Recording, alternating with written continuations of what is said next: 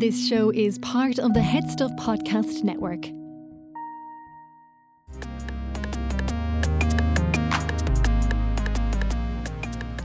Hello and welcome to another episode of Basically. I am your host, Stefanie Preissner, and with me in studio today is Fiona Ferris, the Deputy CEO of As I Am, Ireland's national autism charity. I get asked a lot in my DMs on Instagram, what should, like, my child has just been diagnosed as autistic. I, I don't know what to do. Where do I go next? And I consistently send them to As I Am. So I thought it would be good to have a podcast that they could listen to first to calm them because it feels like a very big thing when they get this diagnosis. So here we are. Welcome to the studio, Fiona. Thank you very much for having me. So I don't know if it's useful to start with what is autism because I guess once a child is diagnosed, well, no, it probably is because sometimes people think that it's uh, something that it's not. So do you want to tell us what it is? Yeah, I suppose, and it's quite a big thing to try and understand as well, especially when you've just received a diagnosis. There's a lot of pressure on you to understand everything really quickly, when in fact there are some people who have been part of the autism world for a very long time who would still find it difficult to explain what autism is. I suppose in As I Am, the way in which we describe autism is that it's a complex, invisible condition that a person is born with. So it's not something that develops at any time, it's something that is actually present from birth. It's a neurodevelopmental condition, which means that the way a person interacts, understands, and communicates with other people and the world around them is different to those who are not autistic. It's often described as a spectrum, which again is very vague language, but all that really means is it impacts everybody completely differently at different times, in different situations, at different parts of the day, in different scenarios. And what we really try to communicate here is that autism is a difference. It's a different way of experiencing the world around you. And when I say different, different to what we usually expect of people. It's not a deficit, it's not an incapacity. There's actually a lot of strengths that are associated with autism.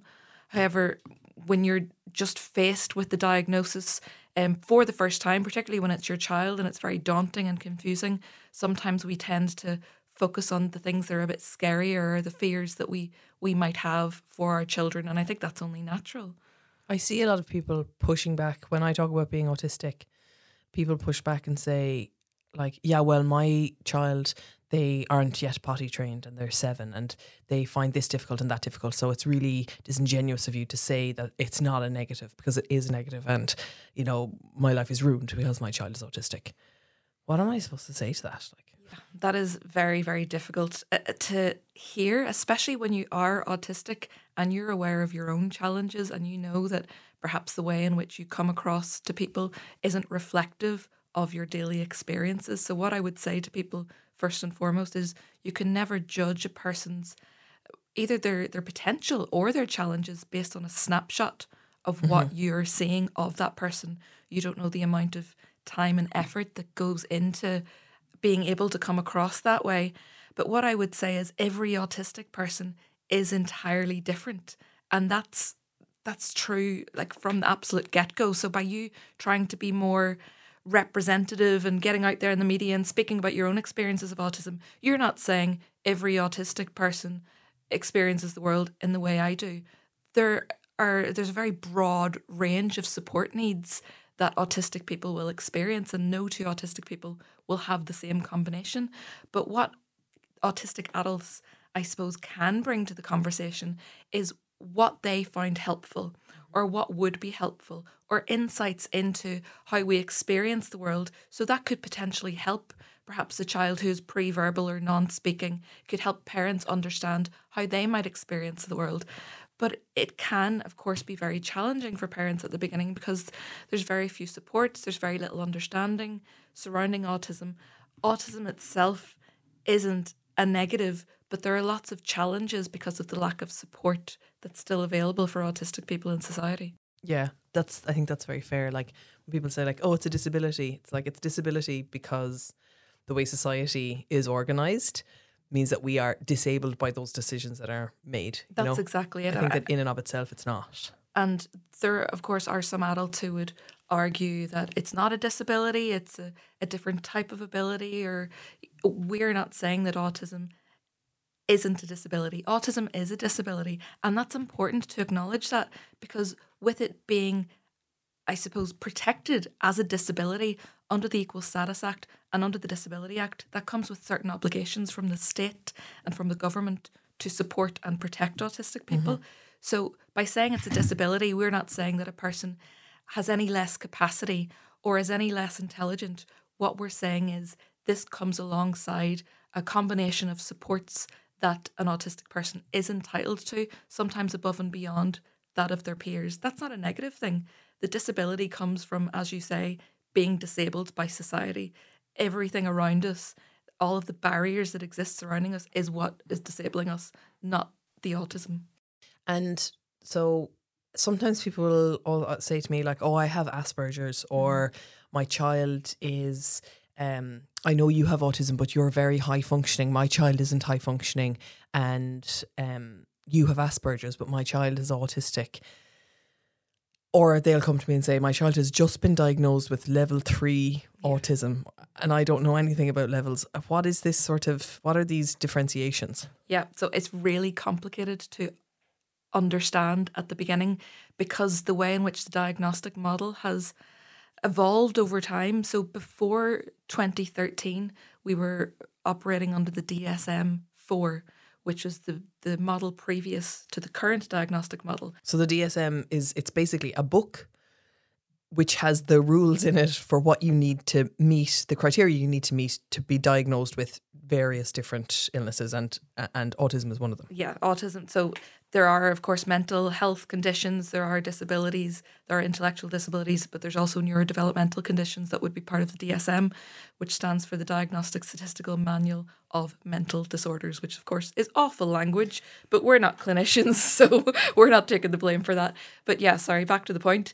The DSM 4 if you had received a diagnosis of autism up until 2013, you would have been placed into what I call a subcategory of autism. So within those subcategories, there was Asperger's syndrome, there was Rett syndrome, childhood disintegrative disorder, classic autism, and PDD NOS, which stands for pervasive developmental delay, not otherwise specified, which I always call the miscellaneous pile.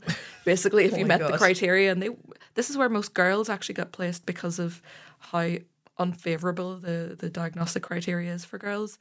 Um, but Asperger's syndrome was part of the autism spectrum until 2013. They revised the DSM in 2013 to become the DSM 5, which is the model we currently operate under when they revised this, what they did was take all of those subcategories away and just put everything under one overarching diagnosis of autism spectrum. Mm-hmm. So, how they now differentiate, I suppose, where you are in the spectrum, it, it's moved away from that conversation of, oh, well, where are you? Are you mild? Are you high functioning? And I'll come back to that in a minute because that's a bit of a bugbear, as I'm sure it is for you. But now, how they differentiate it is by the level of support required level one, level two, and level three. Level one means requiring support. Level three is requiring very substantial levels of support. Okay. And I think this was positive, a, a positive move because it moved away from the, like I said, where are you on the spectrum to what support does everybody else need to provide to this person. The onus is now on everybody surrounding the individual. I also like that it starts at level one, which acknowledges that no matter where you are in the spectrum, you're on the spectrum and therefore you require support. Absolutely. Level one. And then if it's higher support, can you move through the levels within your lifetime? Absolutely. They're not static. So I, I, would think often, I moved through the levels yesterday. I'll talk about that another time. Really, I had a yeah, I can totally relate to that. Um, I think yes, you absolutely can, and that's the thing about the levels is they're not static because hum- as human beings we aren't static. Our support needs change all the time. So a child, perhaps who's diagnosed at the age of three, of course, is going to have higher support needs than maybe a child. three-year-olds have who- higher support yes, needs than ten-year-olds. They have communication needs, they have sensory needs, they have toileting needs, just as any other three year old would have. But of course, they're still learning to regulate, they're still learning to understand themselves, their motor skills are still developing. There's going to be a higher level of support required for a child, perhaps at the age of three, than a child who's diagnosed at the age of 16. Now, that is just a very narrow view on how those support levels work, but they are dynamic. They can change all of the time. But of course, you'd need to be reassessed in order to have that re identified. Is it possible? This is sort of a side question, but is it possible to meet the criteria for autism at some point in your life and then not meet it? Like, can you, if it's something that you're born with, can you grow out of being autistic by not? No. No. If you've been diagnosed as autistic, you have gone through quite a rigorous By a trained ass- psychologist, Exactly. not an online. Yes, exactly. Um, Although no, self ID is a thing. self ID is valid. Um, but of course, if you have received a diagnosis, and I know some people don't like the term diagnosis, but it is important to recognize that in order to have received a diagnosis of autism, you have had to meet uh, a series of criteria that identifies that your life is impacted on a day to day basis in a range of different areas. Those areas are communication, sensory processing, social interaction, social imagination, and repetitive and restrictive behaviors. So you're not going to meet the criteria in all of those that impact your life on a day to day basis, and then at some stage in your life never be Yes. impacted. And if that was the case, you would never have been autistic to begin with. Mm-hmm. So it's it's not easy to be diagnosed with autism. Just taking a quick break to tell you about our sponsor, Rockwell Financial. Rockwell Wealth Management are proud supporters of women in business. They support this podcast, they support me, and they want to support you too. They have a free consultation for basically listeners. This is the offer. You contact them, you tell them that you listen to the Basically podcast, and they will give you a free one to one consultation to help you with your wealth management or any financial advice you need. We all know neck and back pain can be so debilitating. The good news is the vast majority of spinal problems can be treated successfully by regaining movement, flexibility, and strength. Whether you have an existing condition or a recent injury, Mater Private has centres of excellence for spinal care in Dublin, Cork, and Limerick to provide you with comprehensive diagnosis, treatment, surgery, and rehabilitation. With daily clinics in five locations, it means you can access the expert spine care that you need without having far to travel, no matter where you live. Making the right move is important, and when you have neck or back pain, you want to be treated by Ireland's leading spine experts. You want a team who can look after everything spinal, from the straightforward to the most complex conditions. For everything spinal, visit materprivate.ie to find out more. Hi, I'm comedian Grace Mulvey. And I'm Connor Dowling. We host the comedy podcast Fad Camp, all about the craziness of fad diets and diet culture. We discuss diets we have done ourselves, which disclaimer is every single one of them. And none of them work. None of them work. We also talk about different aspects of diet culture, such as the diets of the Marvel Universe. How do those superheroes get those beautiful pecs? I mean, I think it might actually be start. I mean, Something got caught in your throat there, Connor. yeah, sorry. We also talk about the revolutionary weight loss drug Ozempic, which apparently all the celebs are on. Is the 10,000 steps based in science or a marketing claim? Marketing. It's a marketing claim. Definitely marketing. Also, you can listen to Fad Camp wherever you find your podcast. So that could be Spotify, Google Podcasts, Grindr, who knows. We also have brilliant bonus content that you can listen to on HeadStuff Plus. I actually have a lot of people messaging me who went forward for diagnosis when I shared mine. And some are coming back and they are autistic, but others are coming back and they're not meeting the criteria and they're nearly more sort of lost than Of the course. ones who are like, oh, I'm autistic. That's what it was all along. Okay, so I'm going to move on to the questions for people who may recently have received a diagnosis for themselves or their child. Um, so I know you say that uh, every person on the spectrum is different. And actually, every person can be different on different days on the spectrum. But are there general characteristics that we can say are common or general supports that are common, even though everyone's needs are different? Yeah, absolutely. Because in order, as we just said, in order to have received a diagnosis, you have to meet criteria in certain areas. So those are, as I mentioned, communication, sensory processing, social imagination, social interaction, and repetitive and restricted behaviors. Every autistic person is going to have differences within those areas and therefore support requirements in those areas. So, say for communication, we know that a lot of autistic people are non-verbal or non-speaking. They may not use language to communicate. They may communicate using a device or using Lámh or uh, there's uh, hundreds of different means of communication and uh, speaking isn't communication. Speaking is just one form.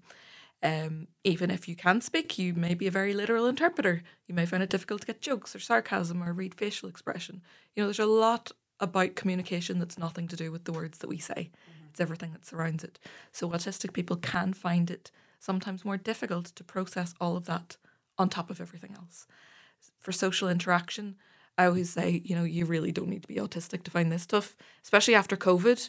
Like Yeah. all we were hearing was social hangover. You know, you're suddenly thrown out of isolation into meeting friends for coffee and going on nights out.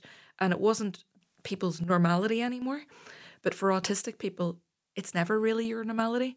It can take a lot of effort and a lot of energy to do the things that everybody else takes for granted. Yeah, because you have the same goal. Like you want to have friends and you want to have, you know, a community. And then you notice that the things that people do in order to maintain friendships and have friends and, and have a community, they're really difficult things to do. And they're for neurotypical people. But Yeah. you do them because you want the outcome of the friends.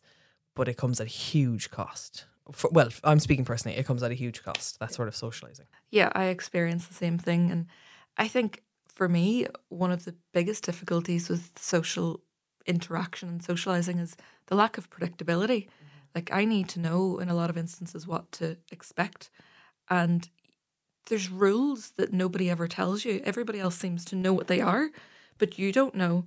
Like, are you supposed to, you know, talk to a certain person or do you ignore them and wave at them? What's our relationship here? Are you going to stand too close to me? Are you going to be able to, uh, can I smell off your clothes what you just ate? Like, there's so many little pieces that actually have a massive impact on whether you can enjoy it the same way as everybody else. And again, that's going to be different person to person.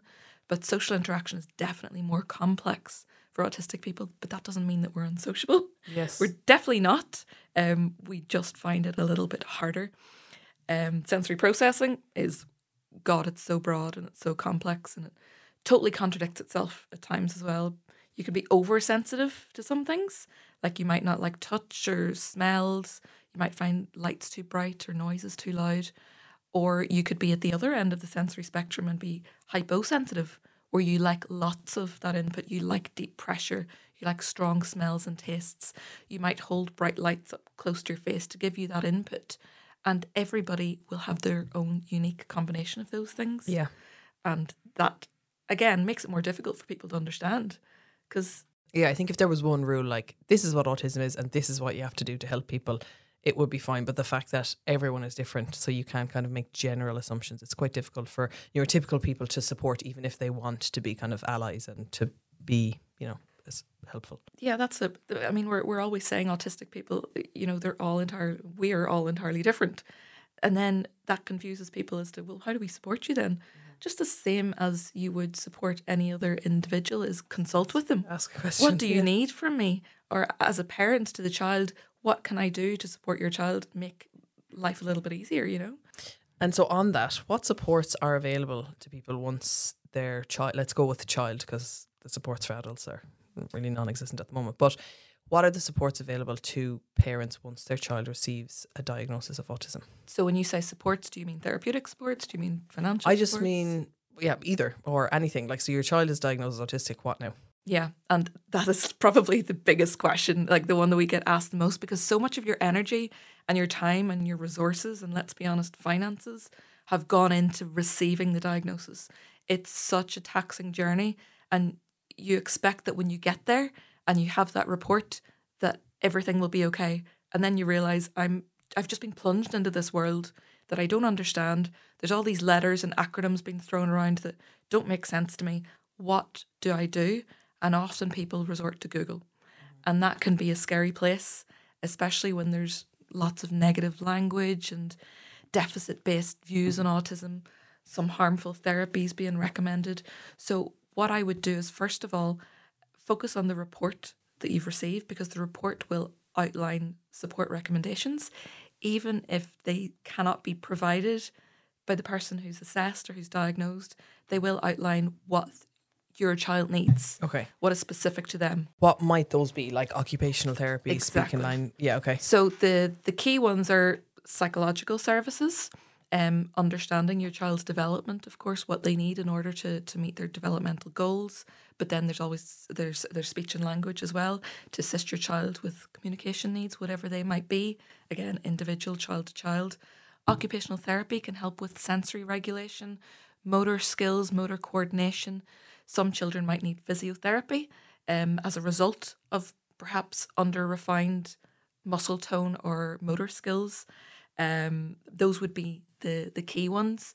But of course, There can be additional ones based on a child's individual profile. Um, some might have co occurring conditions or co occurring diagnosis, for example.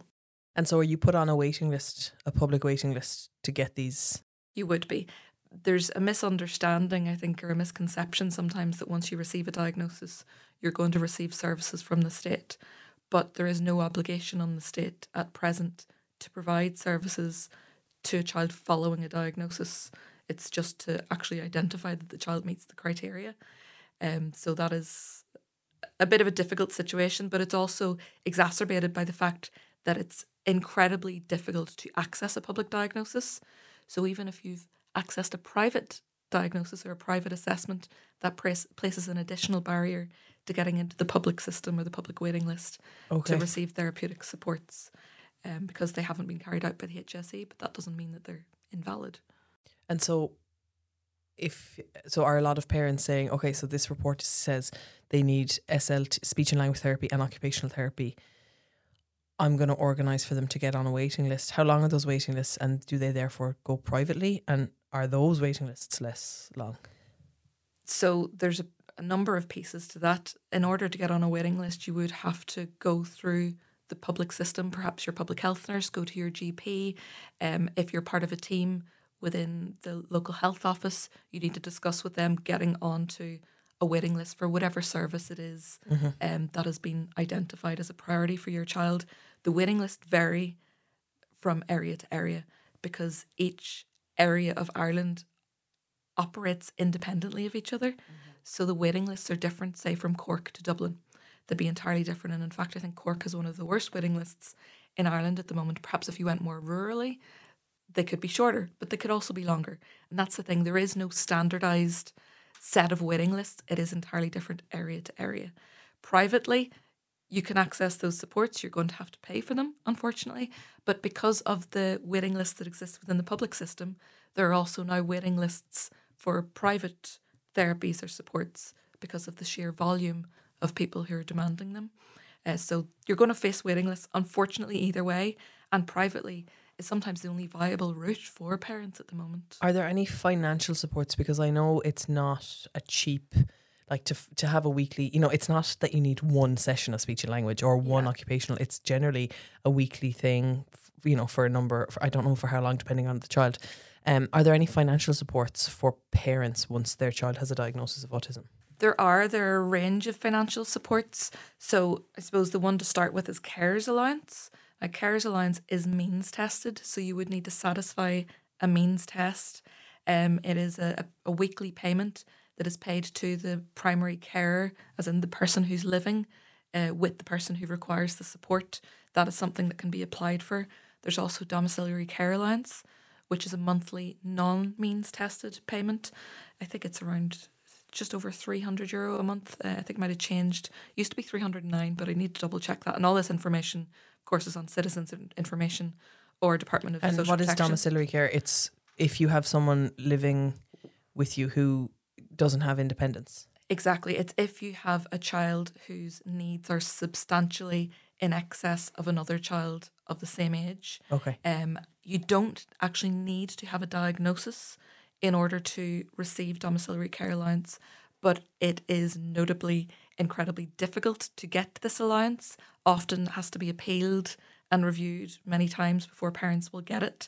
Um, but it is non-means tested, and if you satisfy uh, the criteria for domiciliary care allowance, first of all, your child needs to be under the age of 16, so it's in lieu of a child, not of an adult. Um, but you will also satisfy the conditions then of a yearly grant, which is called a Care Support Grant, which is 1,850 paid out every June to, again, the, the recipient of the domiciliary care allowance, non means tested. Um, if your child is over the age of 16, the, there is disability allowance that they may be entitled to. In order to satisfy the criteria for that, they would need to be seen as substantially restricted uh, in being able to work either part time or full time. I believe you can work part time, certain number of hours with disability allowance. You can't work full time. That is means tested as well. There's a few others. So there's the incapacitated tax credit. That is, again, if you're a carer or a parent of a child who meets the criteria of, of what we've just discussed, there is a tax credit that you can avail of. Um, there's a home carers tax credit as well. That's if one parent has to leave work and stay at home to care for a child, there is a tax allowance there. This is for a married or civil partnership. Okay. Um, if so you're- if you're staying at home, the partner who works, they get a tax break because you're not earning. Exactly. Yeah. If your if your tax is dual assessed um, as a married or civil partnership uh, couple, you would be able to avail of that if one of the parents needs to stay at home to care.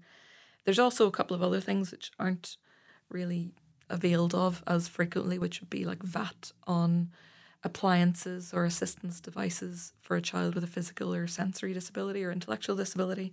There's also housing adaptation grants for children of similar needs.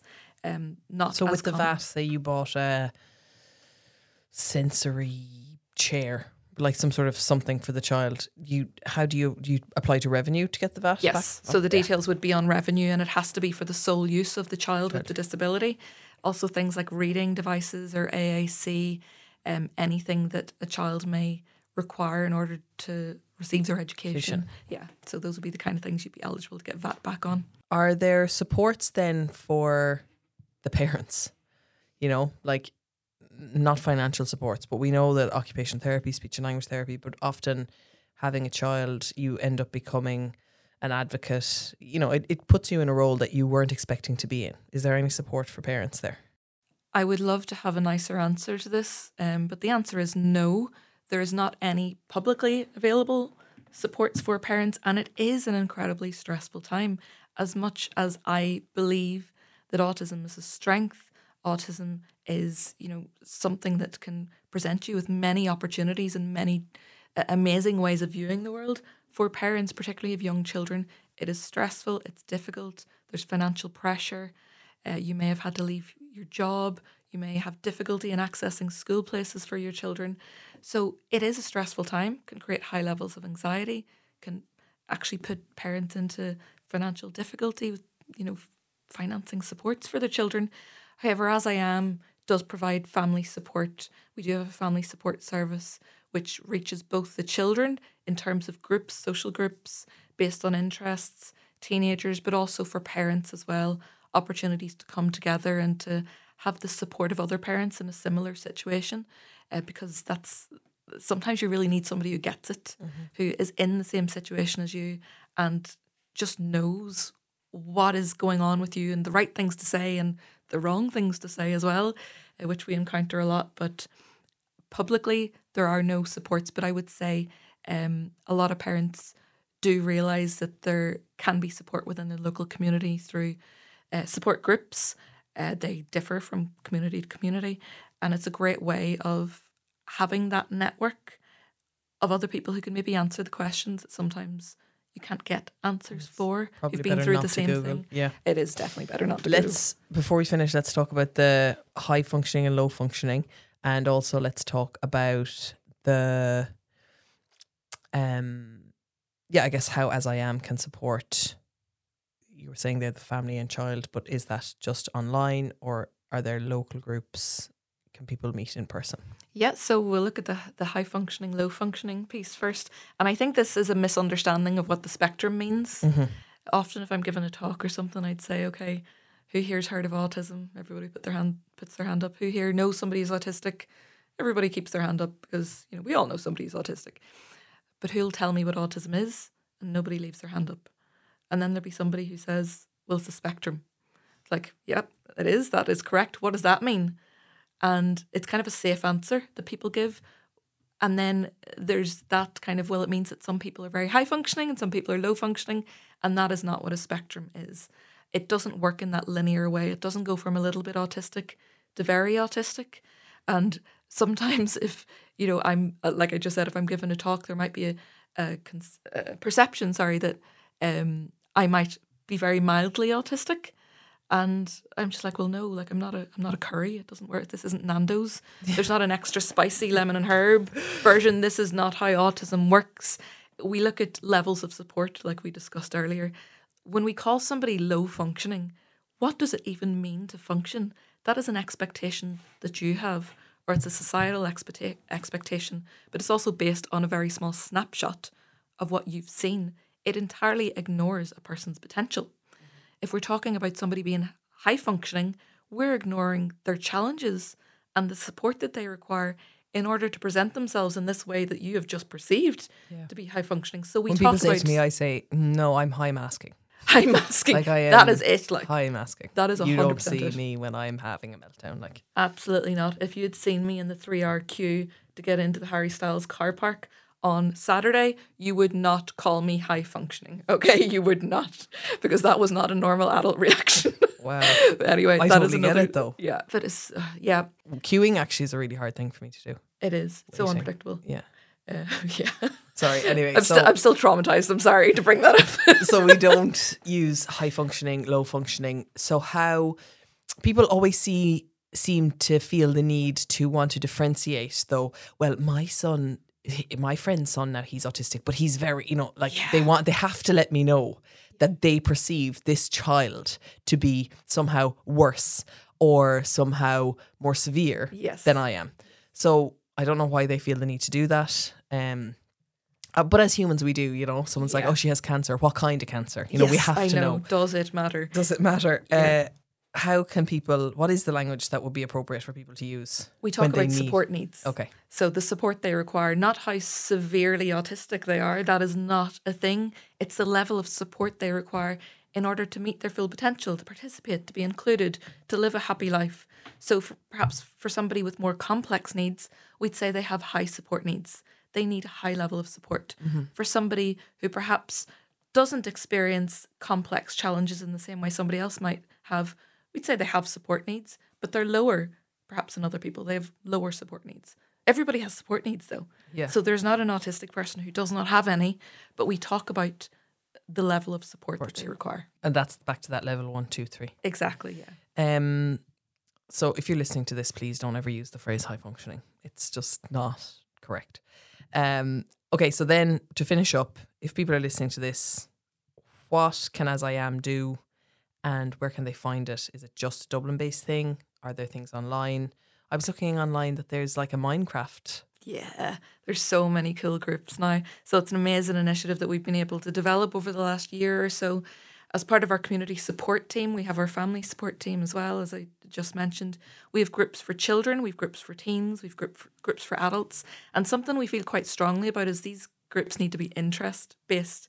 You wouldn't just go up to a neurotypical person and say, Here, that person the other side of the room, they're neurotypical too. You could be best friends now. Yeah. But for some reason, it's expected of us when we're autistic. You're both autistic. You'll get along grand. Yeah. No, we need to have common interests.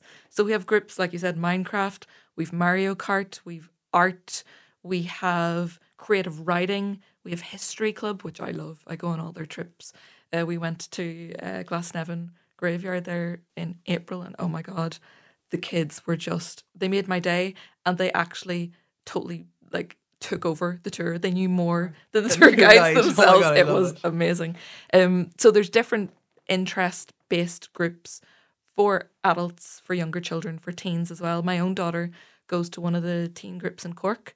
So it, it isn't all Dublin based. We did pilot these in Dublin, but they're now around the country. We've Cork, we've Galway.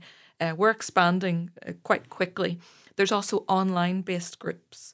So we acknowledge that not everybody will feel comfortable going into a social setting or traveling or even engaging with people in person if they haven't for a while. So there's online based groups as well. We even have lunch club uh, for some children who perhaps are not in a school placement at the minute for one reason or another, but still want the opportunity to socialise with their peers. So we have like a, a hangout group online during lunchtime where they get to chat to each other about their day or what they're interested in, what they're doing at the weekend. It's really important for autistic people to have the same chance to do that. Uh, on aside from that, we have our advocacy service. We have uh, we advocate at a policy level for real change. So we're always doing things like that in the background too. It's not just the the service side of things. And then we have our training and accreditation, where we deliver a high volume of training to businesses, organizations, services across the country in how to be more accessible, whether it's from a customer perspective or from an employment perspective. Uh, we have our As I Am ID cards as well, which are incredibly popular because it's a great way of advocating for yourself. Um, they're based on uh, providing your diagnosis report, so they're they're valid in a number of different countries. They're approved by Autism Europe. You can use them at Disneyland. You can use them at Dublin Zoo. You know they're they're widely acknowledged and they're a great resource to have. But I would say if you'd like to find out more about what As I Am can offer, just visit our website. We also have an information line uh, which you will find uh, the details of on the website. We have a web chat if you don't want to phone up, and we have an email. Same, yep. So there's a web chat. We we know what it's like. We so we thought some like. people are going to want instant message here. Let's do that.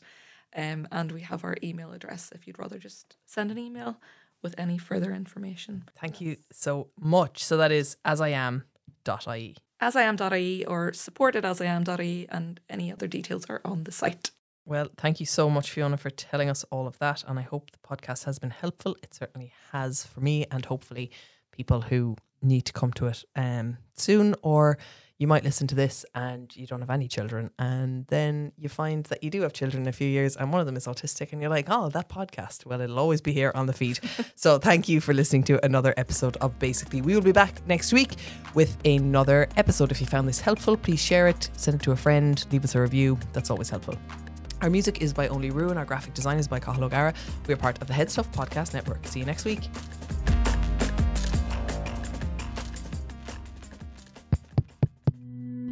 This show is part of the HeadStuff Podcast Network, a hub for the creative and the curious.